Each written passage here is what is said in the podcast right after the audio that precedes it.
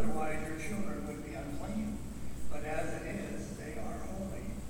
But if the unbeliever leaves, let him do so. A believing man or woman is not bound in such circumstances.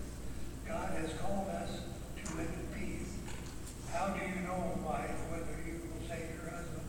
Or how do you know, husband, whether you will save your wife? Good morning. Good to be here with you. Grateful that we can be together this morning in the building or in the parking lot. We got anyone in the parking lot? Give a honk. That honk sounded like Larry Honaker, maybe. Any way you can join us, we're thankful for that. So, uh, well, we're going to jump right in. We don't have a lot of verses this morning, but I got lots of stuff that I want to share. Imagine that. And uh, although I don't do this very often, uh, I'm going to share a missionary story with you this morning. We spent 14 years in Tanzania, East Africa, uh, working as a church planter, started an orphan care ministry. And uh, just happened to, I happen to have a great story that kind of fits our topic this morning. So last week we talked about issues related to marriage and singleness in 1 Corinthians chapter 7. And in the verses that follow today, Paul is addressing a specific situation of marriage that affects a lot of people. And it wasn't something that was even uncommon in Paul's day. The marriage of a Christian to an unbelieving or non believing spouse. Uh, many couples are married before they come to faith in Christ. And obviously, faith in Christ, it will change your marriage dynamics. Uh, many couples, when they get married, their faith was not strong, or there was some level of immaturity, a lot of growing, and a lot of learning that still needed to take place. And each person in a marriage doesn't necessarily grow at the same rate or the same pace. And so, while this uh, is a specific circumstance that's addressed today, uh, I think it applies to many different marriages. Uh, there are a lot of men, married couples who are not equally yoked. Uh, one spouse is deeply committed in their faith, uh, where the other is just kind of drug along by the, the spouse that is really in, into uh, serious about their faith in Christ. And many times, uh, one spouse will continue to grow and change while the other spouse regresses or just remains stagnant. Uh, maybe they never really cared that much. Maybe they were angered or hurt or embarrassed. Something happened in church, some kind of hurt or grievance that they carry, and there's maybe a resistance of some kind or a hardness toward God or uh, God's people in the church. So, uh, while Paul specifically addresses believers married to non Christians, this is relevant to anyone who is married who is simply just not in the same place as their spouse. Some of this is natural and some of that's okay. Uh, but just think this is not a small group of people. This affects an awful lot of people. And I find it really encouraging that Paul could see down the road a bit and realize that there are special circumstances that may need an extra word of encouragement along the way. And I believe that's what Paul is doing uh, when he talks about this today. I find it very moving that Paul would specifically address this situation of a believer married to an unbelieving spouse because he knows, I think, something of the angst and tension that can exist in this kind of situation. To the rest, I say this I, not the Lord. If any brother has a wife who is not a believer and she is willing to live with him, he must not divorce her. And if a woman has a husband who is not a believer and he is willing to live with him, her, she must not divorce him. Verse 12 and 13 there. So we've already heard what Paul has to say about divorce.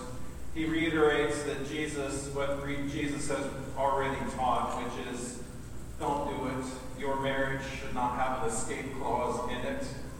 Uh, if there's any way that a divorce can be avoided, it should be avoided. Of course, that automatically brings stuff up in us.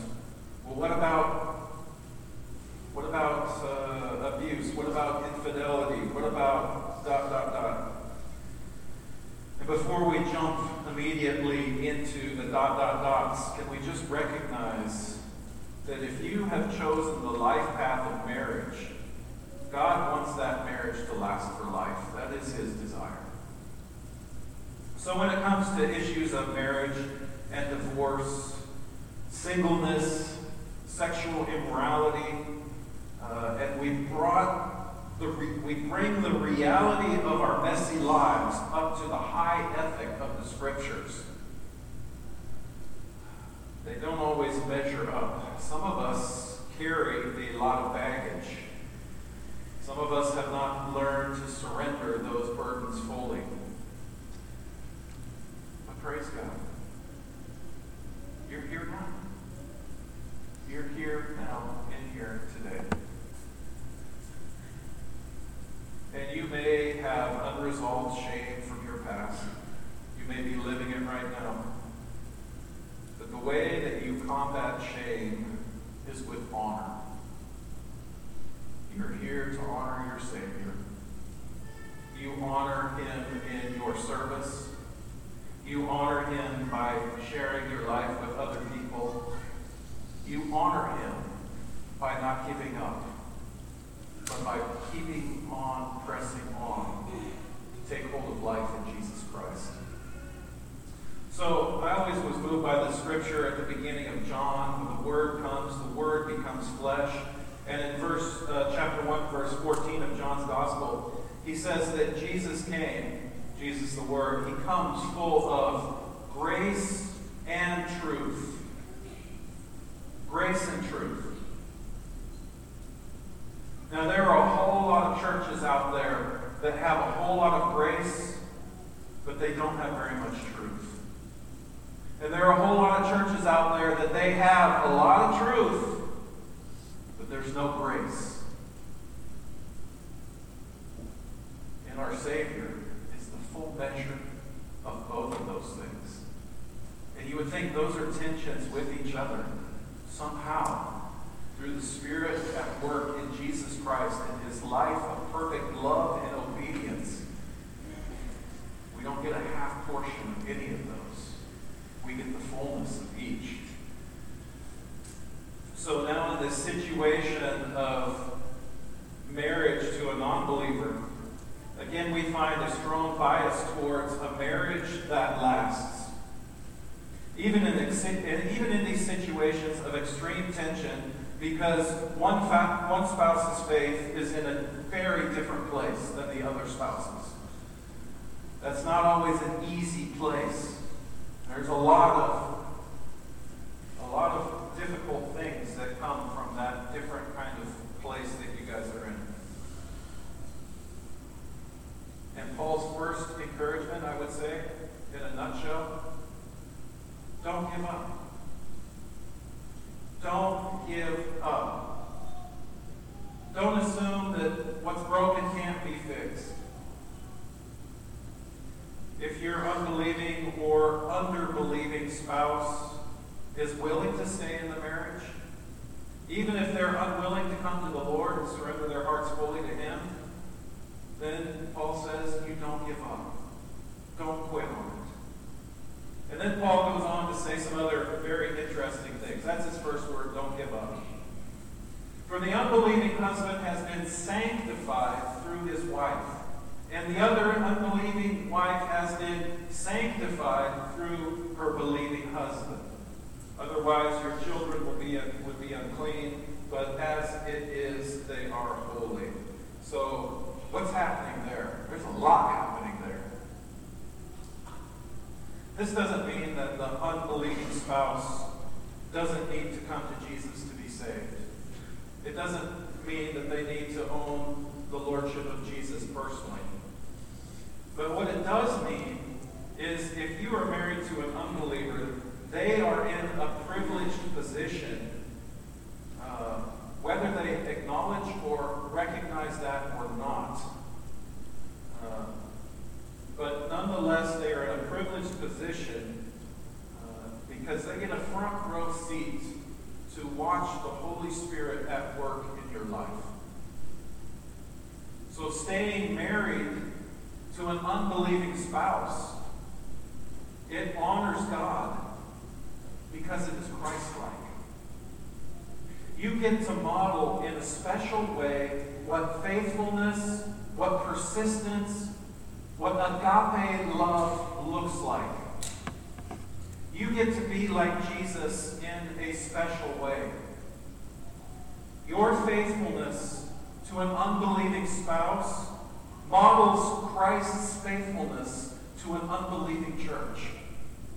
You want to know the ultimate marriage mismatch?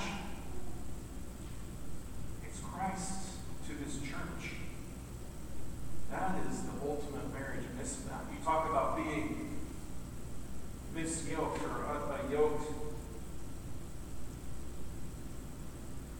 Staying married will mean that Christ is brought into the home in a way that benefits the entire family. The unbelieving spouse experiences at close quarters the impact of the Holy Spirit's presence through the Christians that surround them. And they're privileged to witness Christ live before them day by day. That is the potential in that situation. Now, it's not always easy in practice. I mean, Paul would recognize that as well. Uh, your spouse, they know your strengths, but they also know your weaknesses too. They know your failures. They know your hypocrisy. They know your broken history. And they may fixate on those things as a way, an excuse maybe to justify their own hard heartedness in the situation when it comes to Jesus. Don't let that have power over you. Is simply just to cling to Christ, to love Him more and more. And I would say don't try to pretend that it's more than what it actually is. There, one of the great works of discipleship is being able to own your own mistakes. Own up to your sins. Own up to your failures. And then model what getting back up looks like. Model what persistence looks like. Model what repentance looks like. And as you are continually into the image of Jesus Christ, the differences between where you were and where you are now, those will become more and more apparent and, and harder and harder to deny. More and more as you grow in your faith, you will emerge as the anchor and stability of your family. More and more as you grow in Christ, you will emerge as the peace and the joy in your family. More and more as you grow in Christ, you will be the faithfulness and love modeled in your family. Whereas many times an unbelieving spouse or an under, unbelieving spouse, they will feel stuck by their life circumstances. In contrast, you are being renewed day by day. Trust the slow work of God in Jesus Christ. So, what about this business with, with children now? Well, there's a lot we can, we can say about that. Uh, but the bottom line is children are holy. Your children are holy. That means that in their standing before God, they are just as loved and accepted and as spiritually protected as a single parent as they are where uh, in a situation where both parents are believers. In God's eyes, they're just as holy. Now, the the, the angst of this, this is the sanctifying work. Sanct- that's the process of being made holy, is sanctification. The tough part of this is, in God's eyes, this is a reality. But single parents, and we got to recognize this as a church and help each other along. This church family is meant to do this in this way. Uh, the challenges of a single parent, whether the parent, the other spouse is just gone, or whether they're not a believer, the reality of that situation brings a lot of significant challenges.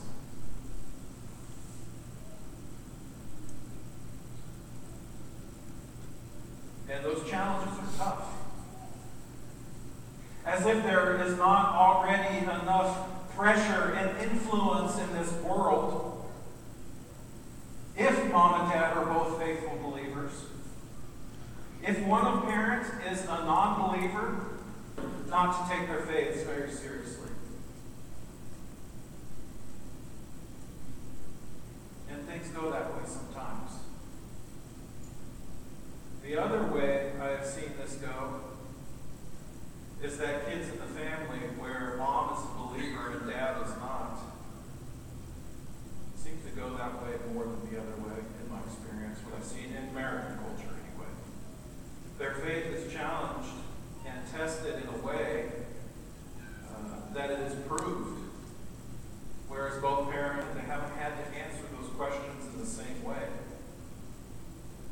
And so, their faith sometimes in these situations, uh, their faith in Jesus becomes precious to them. It becomes strong, even at a very young age.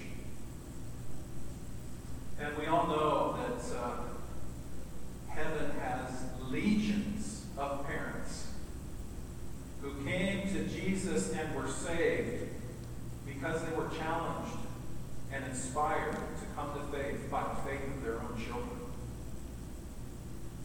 Heaven's full of people, parents who've been saved by Jesus through their children.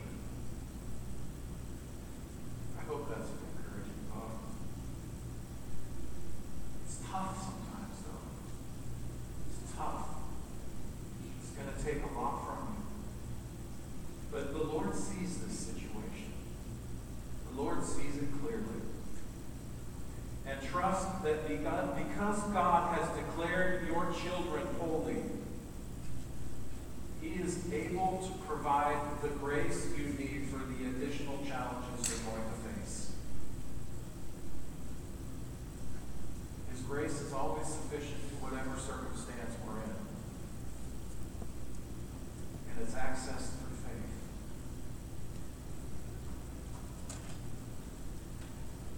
But it has called us to live in peace. Not bound anymore. Hands off. Sometimes an unbelieving spouse will end a marriage because they don't like that you have become a Christian. They don't like sharing your heart and your attention with Jesus Christ.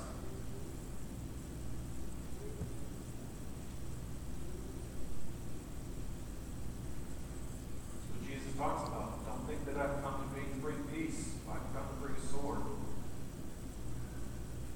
There's a line in the sand there when you choose faith in Jesus Christ.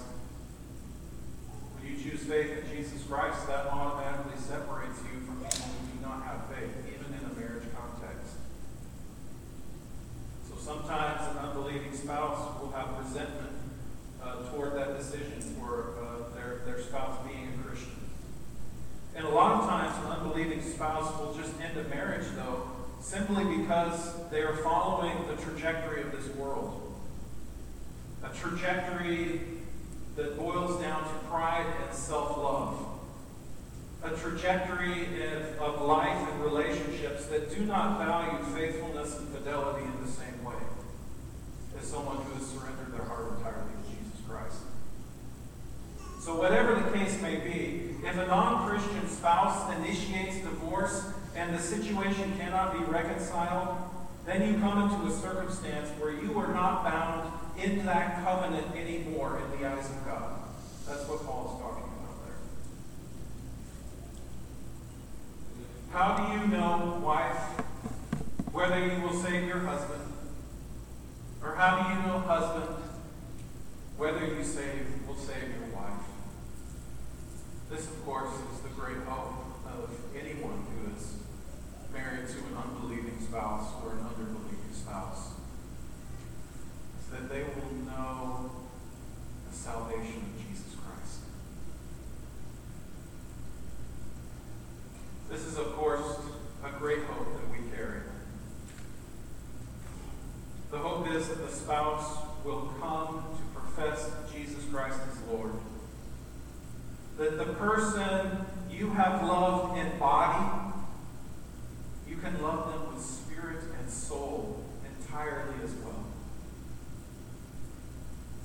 Where by grace you move to this place where Jesus Christ is the greatest thing separating you and your spouse, to this place where Jesus Christ becomes the greatest thing pulling you together.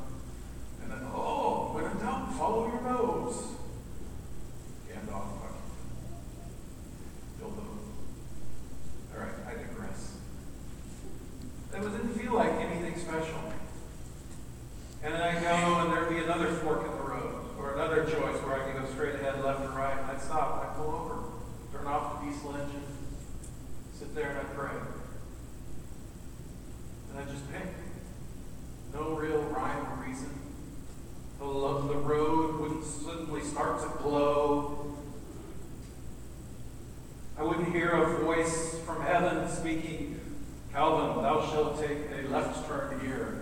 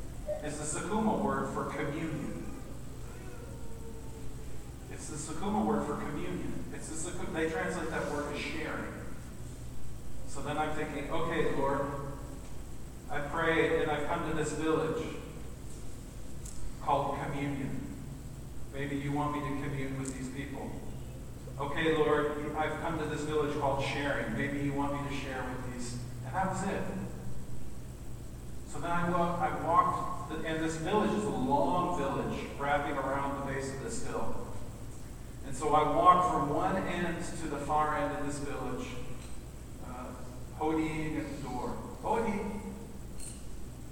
People would say that the welcome words, karibu. And I knew it, didn't know Swahili as, as well back then. And so I'd go, and I would just meet people. And people's eyes would just be huge. It was, it was crazy. I, this white dude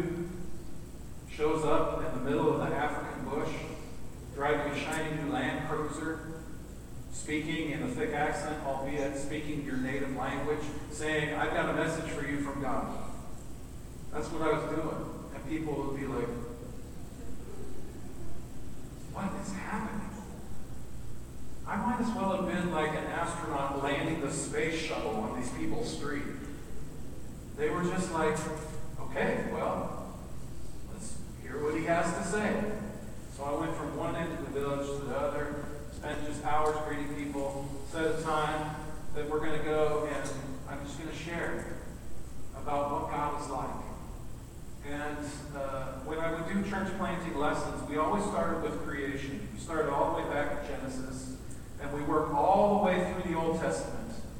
We spend a lot of time in the Old Testament before we come into the New Testament. So this first week, I'm out there and uh, I greet people, and before I know it, we're walk- walking back to the center of the village, and there's this huge mango tree. I mean, it, you can fit hundreds of people under this mango tree. The, the, the shade of it was so big. You know, multiple people could wrap their arms around the trunk and so we're there under this mango tree, and before I know it, after it greeted people, they want to know what's going on, and um, I've got a hundred men, women, and children following me. And so we go, and uh, I begin, and I teach from Genesis. They had an idea of a creator God, but that creator God left a long time ago, and he doesn't care about us anymore. And I said, that's not true. course, I'm trying to do this. I'm doing it in a new language. And the village drunk shows up. He's not a little drunk. He's like belligerent drunk. And, as I'm trying to teach, he's yelling at the top of his lungs, inappropriate comments after I say something. It's huge distraction. You guys are easy on me. I, no one is actively heckling me. It's hard to preach when you're actively being heckled. But I get through and I go, and then I come back next week. And next week we're in the lessons from Exodus. And I'm talking about what God does in grace to form a special people set aside for his purposes for himself. And I preach through these stories of the Exodus, where he is in this grand experiment trying to pull out from the nations a special people and, full, and mold them into becoming a light for all the nations. And God begins to reveal his character and his heart. Reading to them, first time I ever know maybe that this, these verses were read out loud to them at this village. Verses from like Exodus 34. The Lord, the Lord, the compassionate and gracious God, slow to anger, abounding in love and faithfulness, maintaining love to thousands, and forgiving wickedness, rebellion, and sin. Yet he does not leave the guilty unpunished. He punishes the children to their children for the sins of the parents to the third and fourth generation. And they're like, we have never heard this before. Kind of God is this? And that second week, I'm trying to do this teaching to him. He's just heckling and yelling and distracting. And then the next week, I come back and we're going to get into the stories of Joshua and Judges. And I talk about uh, the faith, the faithlessness of the people, how God is always faithful, and the cycle of sin and redemption that takes place in the Judges. I begin to walk through these stories. But before I get there to do the teaching, I go down in the Land Cruiser. These, some of these people have never ridden in a motor vehicle, not like this before. They didn't know how to open the car doors, stuff like that. That's how out remote I was in the African bush. And so we load up, overload the vehicle. There are people on the front bumper sitting on the hood. There are people on the roof rack. They're on the back bumper. And this drunk guy stumbles up to the vehicle and he climbs on. And he's standing on the back bumper with, about this much space. He's standing on the back bumper holding the roof rack. And I'm driving down the road. I can't drive very fast. When you got 30 people in your SUV, you can't go real fast, not without killing people. So I'm going down, and he is just wasted out of his mind. And we're bumping around down that road, and uh, he passes out just before we get where we're going. And he falls, just passed out backwards, nesty plunge into this big puddle of mud. And there he just sits. And people are laughing at him. He's passed out there. We had a friend then come and grab him by the arms and drag him the rest of the way to where we were by his arms. It wasn't terrible far at that point. And prop him up against the mango tree. And so he's against this mango tree and uh, covered in mud, unconscious. And I begin to teach through Joshua and Judges. And partway through um, uh, my teaching, he wakes up and comes to and just begins to vomit all over. Doesn't even move. So he's just covered in mud and vomit. And uh, I thought heckling was distracting. Having people act- actively vomit in church was also very distracting, as it turns out. So afterwards, I go up to him. He's covered just his own filth. The choices of bad choices of life all over this guy. And I introduce myself to him, and we get to know each other by name. His name is John. And then I came back the week after that. Into the stories of First and Second Samuel, First and Second Kings, Chronicles. We're doing all of this slowly walking through the Old Testament. And uh, the heckling, I began to notice it was reduced. He began to show up to those meetings, those weekly Bible study meetings. We'd study the Bible for two, three hours at a time. It Took all day when we would do that. Just I drive, you know, an hour and a half out there, gathering people, greeting people for a couple hours, a couple hours of teaching, and then a couple hours drive home. I was exhausted at the end of the day, but he started to show up sober. And by the time we come to Mark's gospel, he's saying, I want to be a Christian. And we begin as we mark through Mark's gospel, then we go into the book of Acts. And in Acts chapter 2, we come to that point of the story where people are cut to the heart. And they ask Peter, What must I do to be saved? And I gave word for word that exact answer that Peter gave that crowd. I gave to these Sukuma believers, this little place, nowhere place called San And be baptized in the name of Jesus for the forgiveness of your sins. And you will receive the gift of the Holy Spirit. And so we set a date where I'm going to come and I'm going to baptize people. Near the mango tree there, there's this uh, pond. They used it to irrigate, uh, water their cattle and stuff. And a nice sand bottom, slow slope, uh, nice gentle slope into the water. And so people were ready. We're going to have baptisms this day. There's a lot of excitement. This is the culmination of what's happening and uh, uh, of months of teaching and working together. And so uh, I'm out there in the water. Guess who was at the front of the line to be baptized? It wasn't John. John stood purposely in the very back. I was like, what is he was farther than anyone else, all the way in the very back.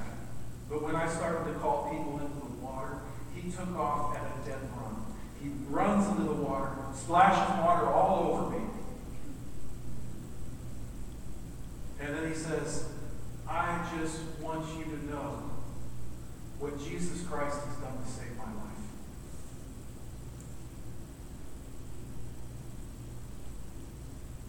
Sometimes the people in the back,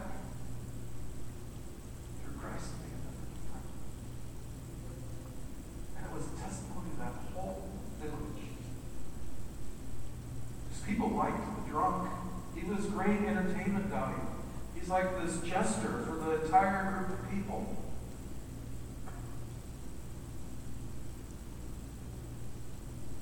But he had all of this unresolved shame in his life. His wife resented him.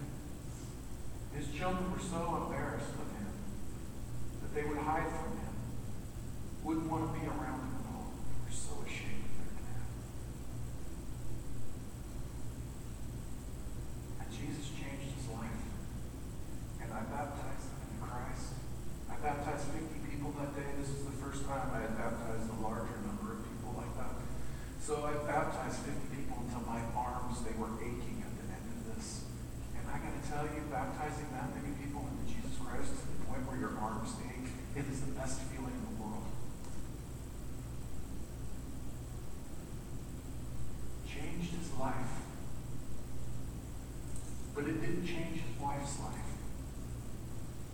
She was resentful. She told me he does not deserve a second chance. She told me won't last. Won't last. See, I knew that he was a, a drunk, but what I didn't know about John was that he was also a wife beater. He beat his wife all the time. Beat his kids sometimes. Raised close fists against them.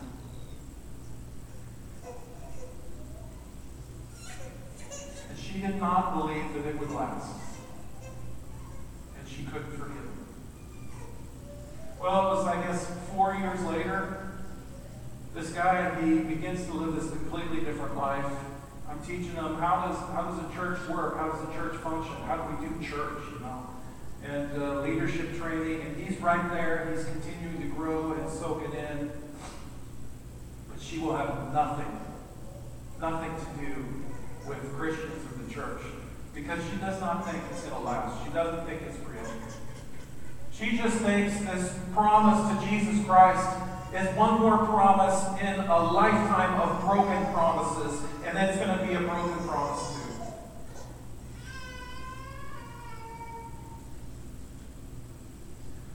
years later or so, he dies. I can't even remember what now. Malaria, or there's all kinds of tropical diseases there. And uh, he dies. Maybe it was just he messed up his liver and things from years of alcohol abuse. The stuff that they drank, it was really harsh. They made this moonshine out of cassava roots and corn, and they would distill it. People went, I mean, people went blind from the stuff. It was nasty. He dies, and about a year after his death, I get word from another young man in that village that he had baptized that his John's wife into Christ. So later I came and I visited. I found out about this history of brokenness uh, in their family.